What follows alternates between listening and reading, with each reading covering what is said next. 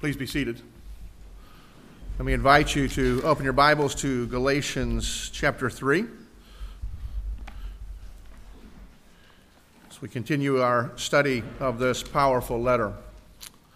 The book of Galatians, in many ways, is written for the conscientious as well as for the confused.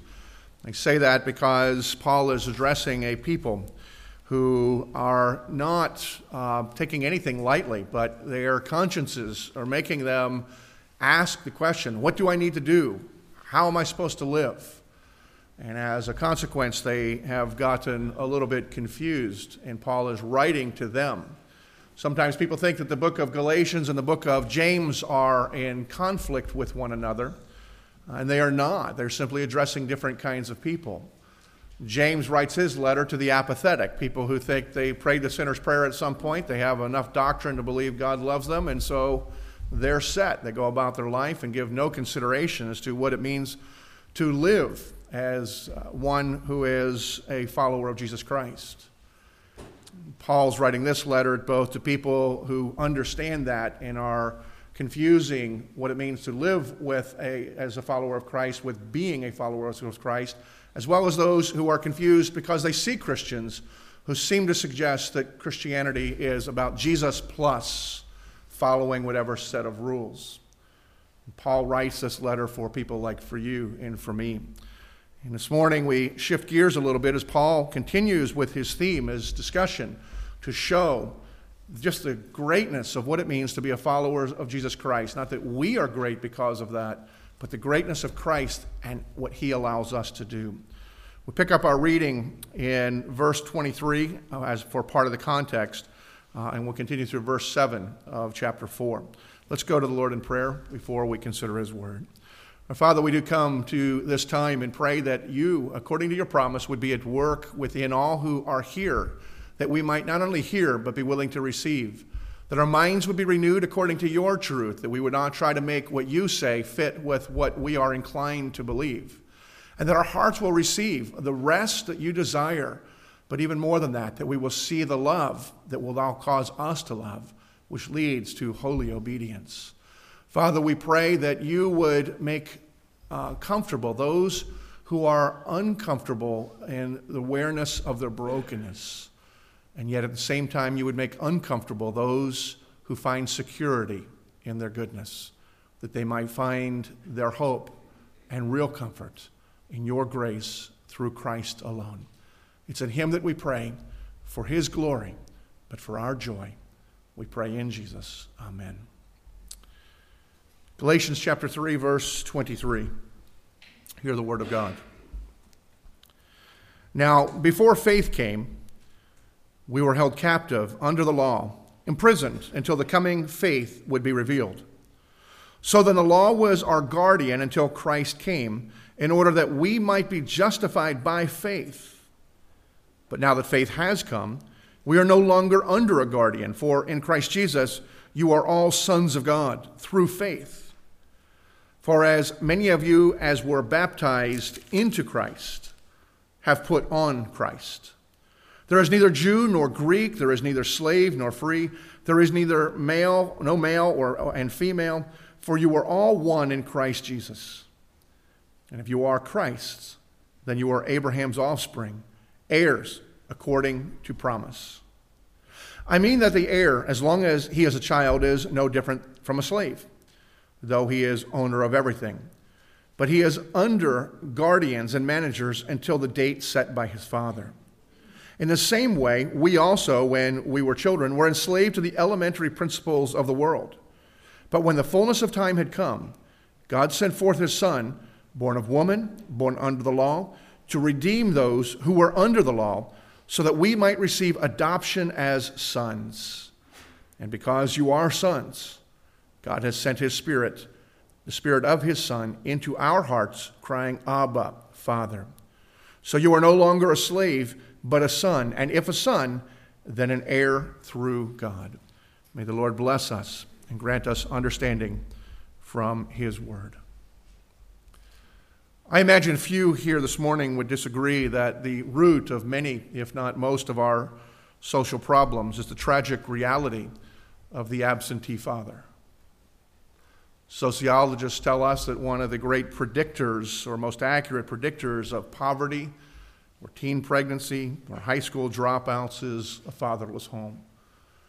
If you've worked at all with prison ministry, you probably are aware that statistics tell us that 90% of incarcerated men grew up in fatherless homes. 90% of those who are in prison grew up without a father in their lives.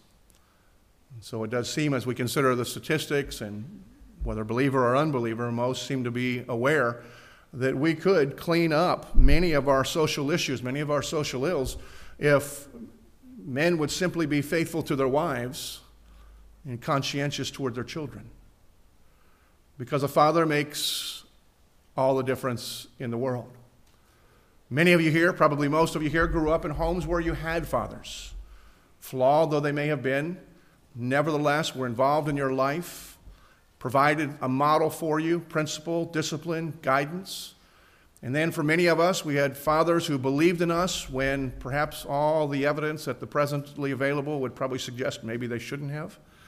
But they continue to encourage and demonstrate for us some aspect of what it means to be a man, to be a citizen, to be a person. And then many of you also grew up, in addition to those who had fathers that have character, but godly examples as well, so that rather than just teaching you how to be good, that you would be God's. It makes a tremendous difference in those who had such an upbringing, whether you had godly parents or just a conscientious father. You, in many ways, was started with a head start in life. You were given a, a foot up because God blessed you with that. Yet, that even as I say that, I realize that there are many who are here, many part of this congregation, many in, in our culture, who did not have that advantage. Some of you here would say, but I didn't have a father. Perhaps your father died prematurely while you were still young or before you had come to full maturity. Perhaps your father, unfortunately, as too many have done, uh, left or was never present in the first place. Or others will say, Well, I had a father, but I did not have a relationship with my father. I was working in youth ministry. One of the young ladies that was part of the group who has had a tremendous family background on her, her mother's side and uh, was blessed and has grown into a, a, mature, godly woman who is actually engaging in ministry. Some of you familiar with her music. But as we were talking about the issue of Father, God as Father, she made the observation that she had a father, but she didn't have a daddy because her father couldn't handle an issue within the family. Ironically, through genetically, through his family, there was a degenerative condition that at the age of two and a half years old, she lost her sight, became blind. The guilt, whatever it weighed, created tensions in the family. Eventually, he bailed. It was never just totally gone but he was not involved in the life. And as a result, she reflects what unfortunately many other people have. Is there somebody who's occupying a space in the life and yet not fulfilling the necessity of the role? And even worse and more tragic, many of you have experienced suffering at the hands of your father, totally opposite of the way that things ought to be. But the great news of the gospel is this is that in Christ Jesus the fatherhood of God is available to all who believe. And that's what Paul is passionately trying to get the Galatians to remember here in the passage that we have before us. Up to this point, Paul's been dealing with some very important concepts uh, that are important for us always to understand. He's been dealing with the issue of how we are made right with God, how we relate to God. Theological word is justification. And he's reminding them that they were justified, they were made right with God, not because they had earned certain number of merits and therefore qualified as having a relationship to be pardoned by God, but using the theological and the legal concept of justification, said, Look, you were justified by God's grace through Christ, who was a gift for you. That when you believed, this is what Paul is telling them, when you believed, you were counted as righteous and you were forgiven of your sin. God, standing as the judge, has pardoned you and then declared you to be righteous simply because of Christ and your trust in Him, not because of anything that you have done. but because of God's grace and his gift alone. And then Paul tries to deal with a question that many of us wrestle with. In fact, probably all of us periodically need to press the reset button and make sure that we are on the right page. But he's talking about how we grow as Christians in the Christian life. How do we mature as Christians? How is it that we're supposed to live? The theological word there is sanctification. And Paul makes sure that we understand that the sanctification, our spiritual growth, is directly tied to our justification, how we're made right by, uh, by God uh, through his provision of Christ. But Paul's doing this because the Galatians experience the same kind of difficulty, same problem, same confusion that many of us can uh, deal with. They had gotten things backwards, they had put in the cart in front of the horse. And therefore, they were experiencing powerlessness, frustration, lovelessness, angst, just as many of us do. Theologically speaking, it's vitally important, and this is what Paul is telling us in this letter, is that I'm going to get theological here for a moment. This is my foreign language for most of you, but hopefully by the time we're done with this, we'll all be speaking the same language. We base our sanctification, we base our lives on our justification. Paul's clear in the relationship. Most people believe that one way or another, but most people get it reversed. If asked, How do you know that God loves you? most people will look at the things that they have done. Like, I got up in the morning on a blustery, windy day when no sane person would ever get out of bed, and I went to church. That's a commendable thing. It may not make sense. We are all fools together, but we're fools for Christ, so that part is good. Or I'm engaged in this ministry. I help the poor. I help children. And any number of very commendable things and we look at those things and we say, see, God must be impressed with me. So God must love me because look what I do. The reality of what Paul is trying to say is that leads to frustration, it leads to um, insecurity. And that's not the way that God is designed. The connection is right, but it's reversed. And the reality is, we know that God loves us because He sent His Son as a gift to die in our place. And that through believing that, we are declared right, we are set free, we are empowered to live. And then knowing that we are set right, knowing that we are free, we now live our lives in relationship to God. It's important that we get those things in the right order. And the Galatians were simply doing what many of us do, I think uh, probably all of us at some point or another, is they were just confusing the order which was leading to a problem. Paul pours all of his passion into explaining we've got to get this right. You need to understand the basis of your relationship with God. And if you get that right, other things will fall into place. But if you get that out of order, everything else is going to be messed up. And now Paul shifts gears into another imagery here without any warning, but showing the relationship of what he's talking about to our relationship with God. Paul moves from the very important discussion of justification and sanctification to the doctrine of adoption. Theologian J.I. Packer has made the observation that as great as the two doctrines of justification and sanctification are, there's something even greater, and that is the doctrine of adoption. What I suspect that he means there is while the justification creates the foundation and it's absolutely necessary for us, justification enables us to relate to God as a judge, realizing we're in good with the law, we're in good with the judge. Whereas adoption says rather than having God as a judge, we have God as our Father. And that is a significant importance for us to allow to sink in.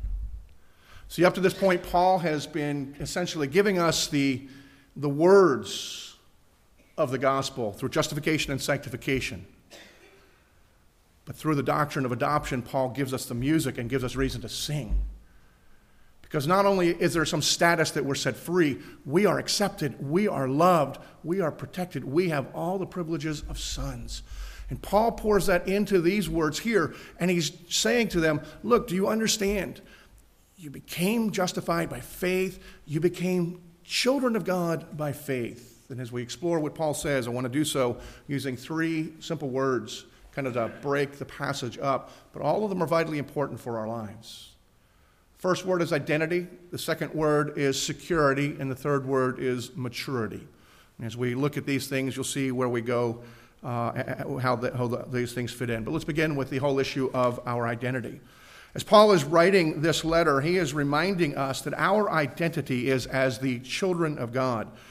It just permeates this, uh, this whole passage when he's talking about us being sons uh, and, and children, um, that God is our Father. It, it's, the, it's the theme of this particular, uh, um, this particular section of the Scriptures. Now, the whole idea of the children of God is not something that, in one sense, is very foreign. All sorts of people talk about being a child of God. In fact, a very common phrase would be here is, we're all God's children, which is supposedly invoked in order to help us to just get along when we have differences. Not a bad thing, and not entirely wrong, because it is true in one sense that every person who has been born has been created by God. God is the originator of everyone, and everyone has been born, bears God's image, therefore has inherent value, should be treated with dignity because God is their creator. And there are scriptures that tell us that God loves that which He has created, and He pours out His love upon all the peoples of the earth. And yet, the number of scriptures that talk in those, that kind of language pale in comparison to the overwhelming number that talk about God having a specific people that He has called to Himself and He has made their children. And as Paul points out in this particular passage, as you look at it, is the people of God are those who belong to Him because they have faith in Jesus Christ. In a very real sense, the only ones who truly are the children of God are those who believe in Christ and are trusting Him. And Paul deals with that and uses several imagery, images here in these passages to help us to understand our identity as children of God. And so when we look in, in these verses, beginning in verse 26, for in Christ Jesus you are all sons of God through faith. For as many as you were baptized into Christ also put on Christ. There's some powerful things that we understand that help to reinforce the image that we have, that we must remember that we who have believed in Christ are children of God. The very first of that is when he says, For all uh, um, who have trusted in Christ are, or excuse me, for all in Christ, Jesus are all sons of God. Now, we need to look at that language. It might sound a little odd for a second because obviously, at least half of you sitting here are probably nobody's sons. Um, you are daughters. And so, therefore, a number of people would say, well, why can't we just be sons and daughters of God? And certainly that is true as well. But if we were to neuter this particular passage, while it doesn't change the status in some ways, it does change the significance of the promises that Paul is making here using the imagery. Paul, in this passage, is not in any way suggesting that there's a superiority of man or of men, that those who are women, those who would be daughters of God, should aspire to become men or just lament the fact that God didn't create you that way. That's not being suggested here in any way, shape, or form. In fact, Paul's pretty adamant about that here in a few verses later when he says, Look, in Christ there's no male or female. We'll get to that in a second as what he's saying and what he's not saying, but he is not in any way saying there's a superiority. But he is recognizing a cultural reality at that time that still permeates most of the world, really anywhere in the world that the gospel has not gone to. Because anywhere where the gospel has not touched, women are, at best, second class citizens. And maybe a little worse than that is they are possessions, and sometimes they're not even that good the radical nature of the gospel, where the gospel has gone, regardless of how far we may have to go in our understanding of things, radically elevated women in terms of a level of equality being made after the image of God. And yet, Paul, writing to these people, recognizing the cultural reality, is saying that in that culture, only sons received an inheritance. Only sons were the beneficiaries of all of the promises, all of the power, all of the gifts that the Father had. And so, if you were a daughter of a good man, you would be taken care of. But you didn't receive the inheritance, you didn't receive the benefits of the promise that only went to the sons. But what Paul is saying here is if you are trusting in Christ, you are all, whether you're male or female, you are all sons. Put quotations around that. In other words, every one of you who has trusted in Christ receives the benefit of the promise and all of the inheritance that it and, and it, what goes with it. It doesn't matter, male or female. And Paul goes on, doesn't matter whether you're Jew or Greek.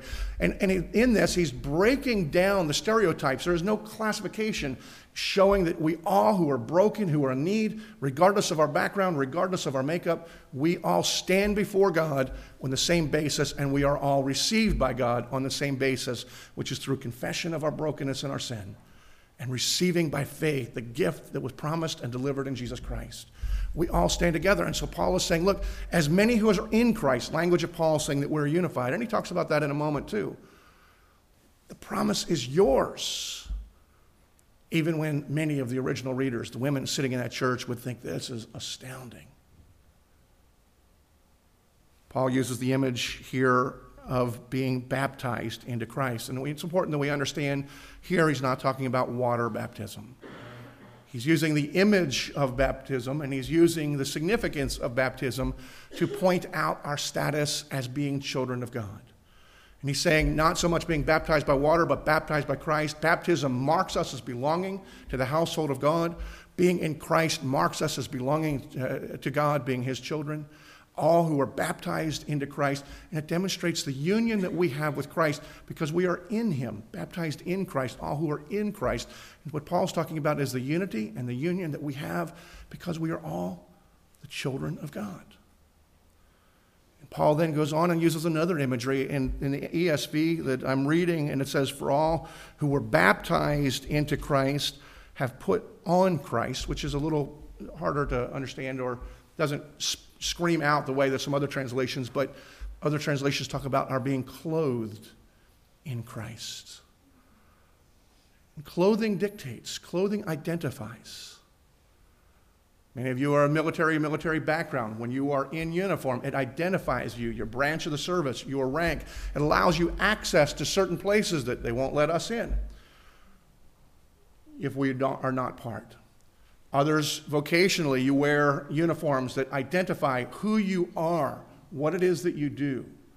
Others have been part of teams that show by wearing a certain uniform, identifies who you belong to. And Paul is saying, those who are in Christ, we are clothed in Christ. Christ identifies who we are, who we belong to, where we belong. And when we receive Christ, God, in essence, then clothes us in Christ as well. And Paul is saying, look, all of these imageries all testify, all of these realities that have taken place simply because you believed, these all are reminders to you and testimony to the people who know you that you are the children of God. And Paul wraps that part up and understanding, look, this is our identity.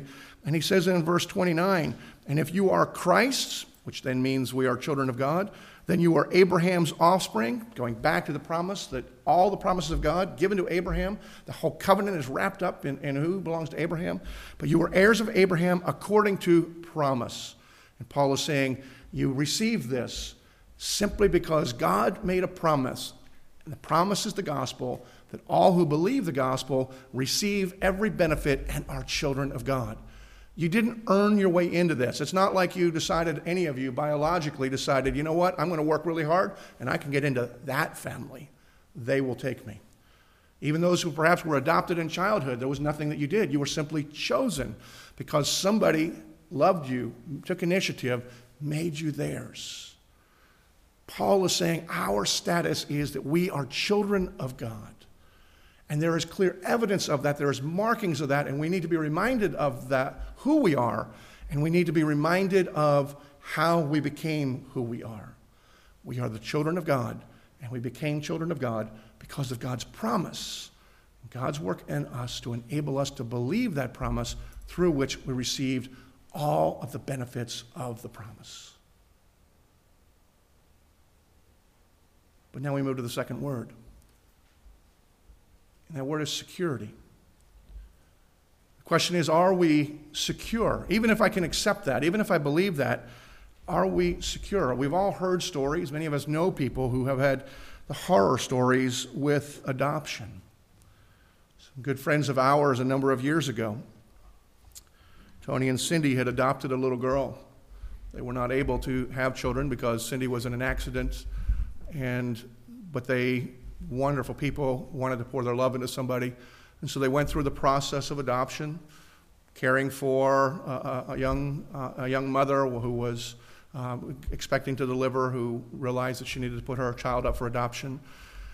Received the child at the time of his birth, brought the child home, had the child in their home, and then, without notice, on Christmas Eve, two weeks after they brought the child in their home, the birth mother invoked a clause in the agreement that allowed her, within two weeks of the adoption, to change her mind and take the child back.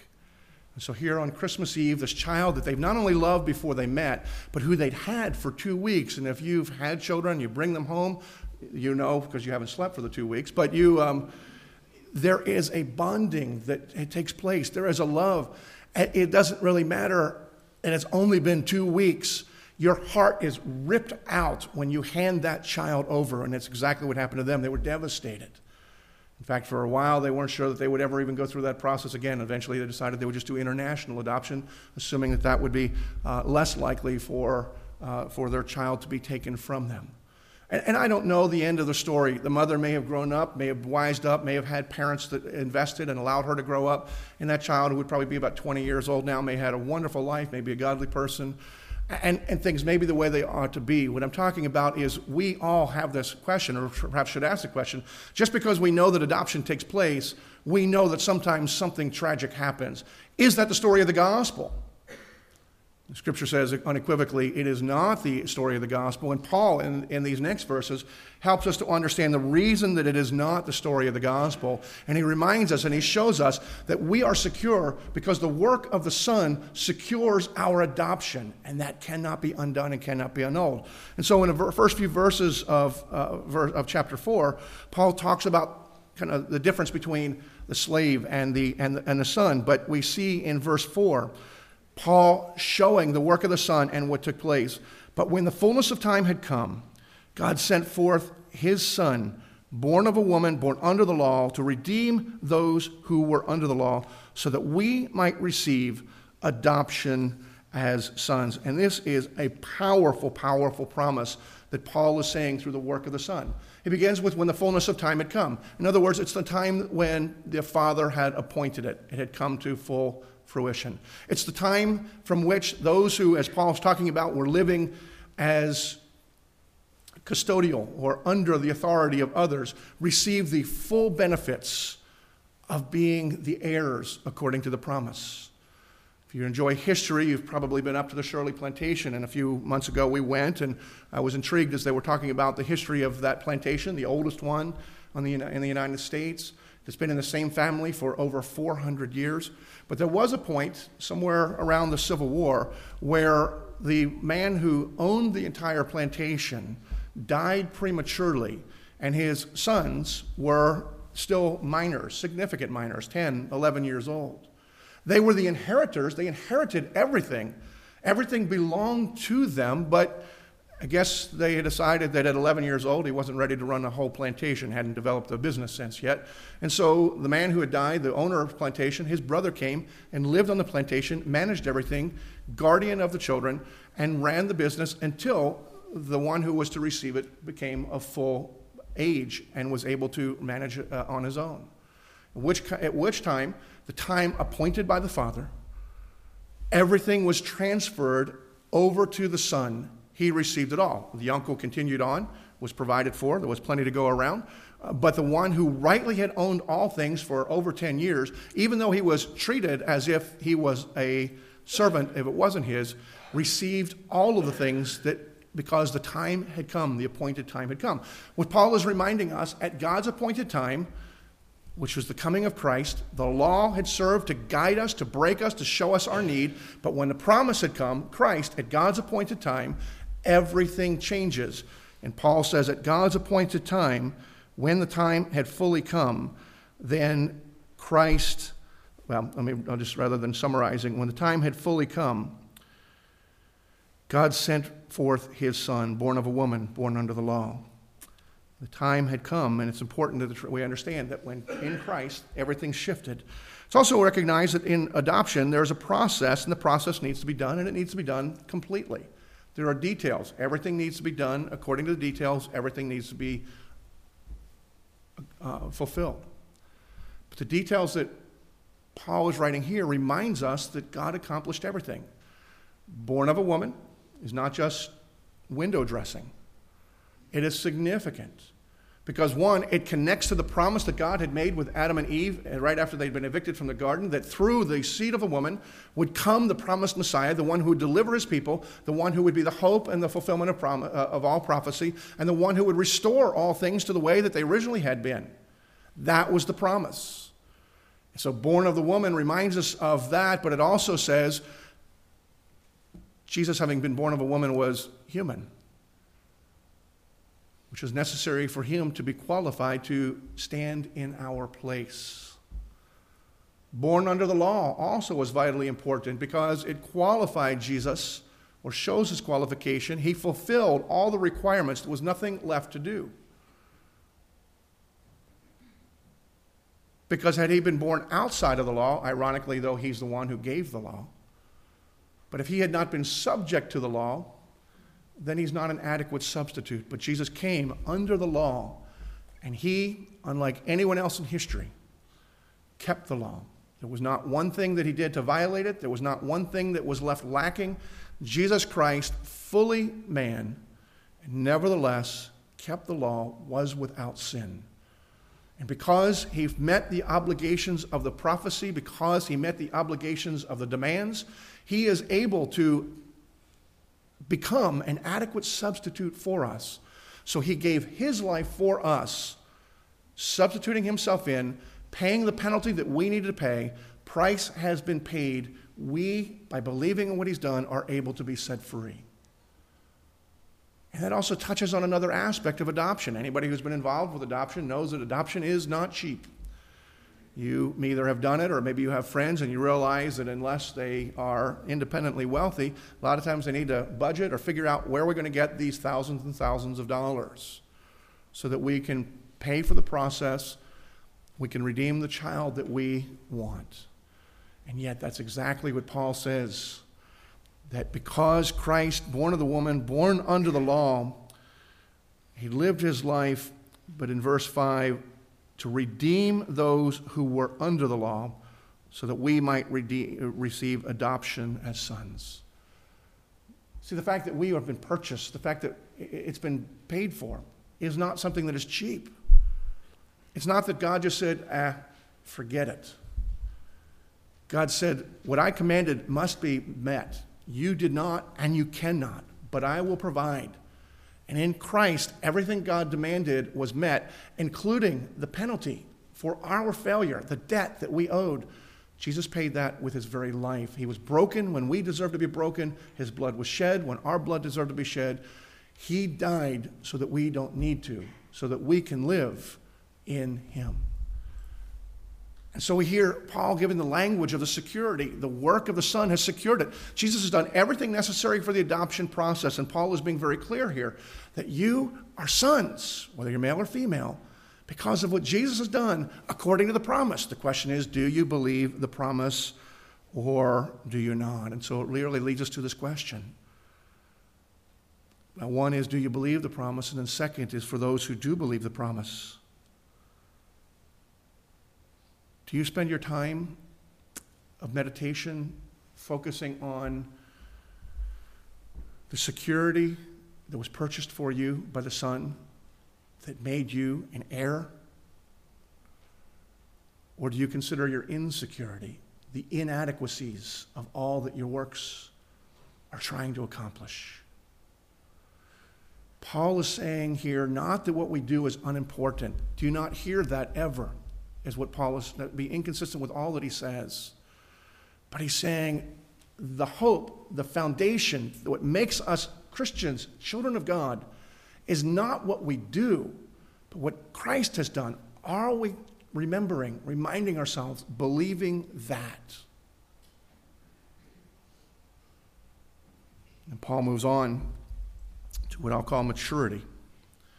Granted, it's a little bit of a stretch, but I was on a roll trying to make things, but it, it does fit. Because we see in the final verses, particularly in verse 6, that the work of the Spirit deepens our sonship. What God has already made real, And as we believe, we are sons of God with all the benefits of the promise. The Holy Spirit is at work within all who believe to enable us to, to deepen our experience and our enjoyment of what already is true. Listen to what verse 6 says. And because you are sons, past tense already happened because the Son of God, Jesus, has done this for us. God sent the Spirit of the Son into our hearts, crying, Abba, Father. We need to note to here that the moment that we were adopted, which happens the moment that we believed, we receive the Holy Spirit. It doesn't happen because of anything we've done. Paul's already made that clear. Chapter earlier, Paul says, Let me ask you this one question Did you receive the Spirit because you believed or because you behaved? The rhetorical question clearly drives them to say, It's because we believed. We know that we received the Spirit because we believed. But they received the Spirit because they believed. They received the Spirit when they believed. It had nothing to do with how they earned it or deserved it or promised to make payback, make good on what they had been given. It has absolutely nothing to do with speaking in languages that the people next to you cannot understand. It has nothing to do with any miracles or second renewal. Paul here is very clear, and it's important that we as Christians understand this because many Christians don't. When you believe, you receive the deposit of the Holy Spirit. It's the first down payment of the promise. But with that down payment comes everything along with it because the Holy Spirit, who sometimes is very confusing in Scripture, but we are told that, you know, times he's like a rushing wind. So most of you have an idea of that if you were awake at all last night. Kind of powerful, unnerving, scary. And yet that power is at work within you because he has been given to you as a down payment. All the fullness of Christ the power of God is in the Holy Spirit because the Holy Spirit, He is also God. And He is given to you when you believe. And God sends His always Spirit who is always with us and always speaking to us in mind and to our hearts about everything that Jesus said and everything that Jesus did. The Holy Spirit does bring conviction. It does point, he does point out to us at times Here's where you're messing up. Here's where you're out of step. In fact, the Holy Spirit's doing that right now to the Galatians and to any of us who really desperately want something of what we do to contribute to our salvation. And he's pointing out and saying, put all things in their proper place. You are broken and helpless, but you are loved. And here's how you know that you are loved God sent his own Son to become like you, to die for you, to give you life, to make you his sons. That's how you know that you're loved. The Holy Spirit is continually speaking of this, and then He is teaching us and correcting us, pointing to what Jesus said as compared to what we're thinking, what we're believing, how we're living, not for the purpose of condemning, but for the purpose of correcting and enable us to grow more and more to be like Christ. The Holy Spirit helps us to understand and to enjoy our new status, gives us a new cry Abba, Father. It's Aramaic for daddy. And that cry itself just reminds us of an intimacy and a confidence that we have, that we already have been made children. As Tim Hutchison reminded me after the first service, that spirit is at work within us and help us to recognize the attachment that we have. And from his own experience, and just saying that once, uh, once they went through the process of adoption, there's no difference between any of their kids. And yet, those of us who are adopted sometimes need to believe what has already been extended to us. And the cry, Abba, Father, that says, We are God's children, helps to remind us that we belong. We belong to God the Father. Some may wonder, probably most don't, but you will when I'm done asking this question. Why an Aramaic word when Paul, who was a Jew, writing to people who speak Greek? And the simple answer is because Abba is the cry of Jesus.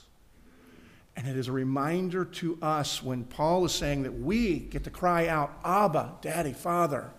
Not only do we have an intimacy with God the Father, but that we have the same cry. We cry the same cry as Jesus does. And we are heard just as Jesus is, because now that we are sons and heirs of God, we have the same rights that Jesus does. Now, that somehow seems very inappropriate to me, but that is the promise of God. Do you believe that you have the same rights as Jesus? That when you cry out, God hears you just as he hears Jesus. Paul is saying this is the amazing position that is given to those who believe. You are sons of God. You are God's children. It has been secured for you. We're growing into it. There's still work, there's still work of the Spirit in us to help us to grow into the likeness of God, to help us to become like Him, and even to believe this stuff. The Holy Spirit is at work. And yet it is so mind boggling that it is difficult to believe. And uh, because of that, we fall into the trap that Paul sort of describes here. He alludes to it in verse 7. He says, Look, you're no longer a slave, but you're a son. He's going back and saying, You're no longer those who are told to keep the rules because the rules is how you keep yourself. You're a child. You have every inheritance, every promise. The problem is when we don't believe, we fall back into acting like slaves, even though we've already been made children. And if my children believe that they need to behave in order to have my love, it would break my heart. And yet, my relation to God, so often based upon my failures and occasionally successes, must break his heart all the more because he has gone to tremendous expense. I'm going to wrap up with this. I imagine that most of you have either read or seen Oliver Twist. And in Oliver Twist, we have a picture of perhaps what many of us view, how we view God. But in Oliver Twist, we have a picture of how we are able to view God. One scene in particular stands out in my memory Oliver, who lives in an orphanage with no family and has no hope, and he's under the care of people who would rather use him than love him. And a number of the orphans are gathered together to draw straws to see who was going to ask if they could have more gruel because they were hungry and not being given enough. Growing boys and girls need to be fed.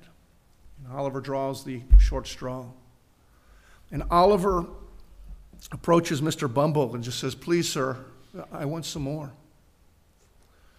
And Mr. Bumble hits him over the head essentially curses him or berates him, belittles him, sentences him into solitary. And all along, as he's being taken from the dining hall to where he will be locked up for a time, he's being insulted and told how worthless and nothing he is because he dared to approach and ask for something more. The reality is, many of us have mindsets of orphans and we are afraid to ask God unless we've been on our best behavior. We're afraid that perhaps we've run out our luck and we dare not ask God for any more. We are afraid that God would point out our worthlessness, our uselessness, and where, all of our wrongs. We are afraid that God is like Mr. Bumble. Our theology says no, but our hearts, our emotions tell us otherwise. But God's not like that. God is more like the character in Oliver Twist, Mr. Brownlow, who in many ways is the hero of the story. Because Mr. Brownlow, simply because he desired to, spared no expense, paid every cost in order to make Oliver his. Paul is writing this letter to people broken, confused, sometimes zealous, well intended, conscientious or overly conscientious, but driven because of a fear that maybe God doesn't love us and I better earn my keep. And Paul says, No. Do you know you are a child of God because God loved you. He secured it through the giving of His own Son and has poured out His Spirit to a down payment, and everything He has promised is yours because He loves you. You and I can experience the joy of the fatherhood of God because the work of the Son has accomplished it and the work of the Spirit is working it out. We simply believe, rejoice, relate, and God is at work. This is our hope. Let me pray. Father, we do give thanks to you for this word, as uncomfortable as it makes us. I pray for all of us here that we would recognize the status and the basis for it.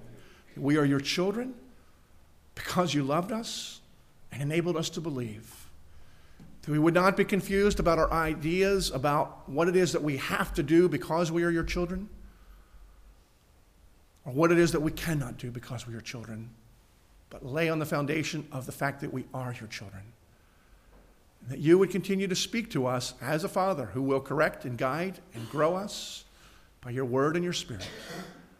But help us not to be a people who confuse or fuse together your grace with our works. Let us enjoy and be amazed that you, our God, would love us. I pray this, for this is the hope and this is what brings joy, as well as the freedom you desire. Grant us to believe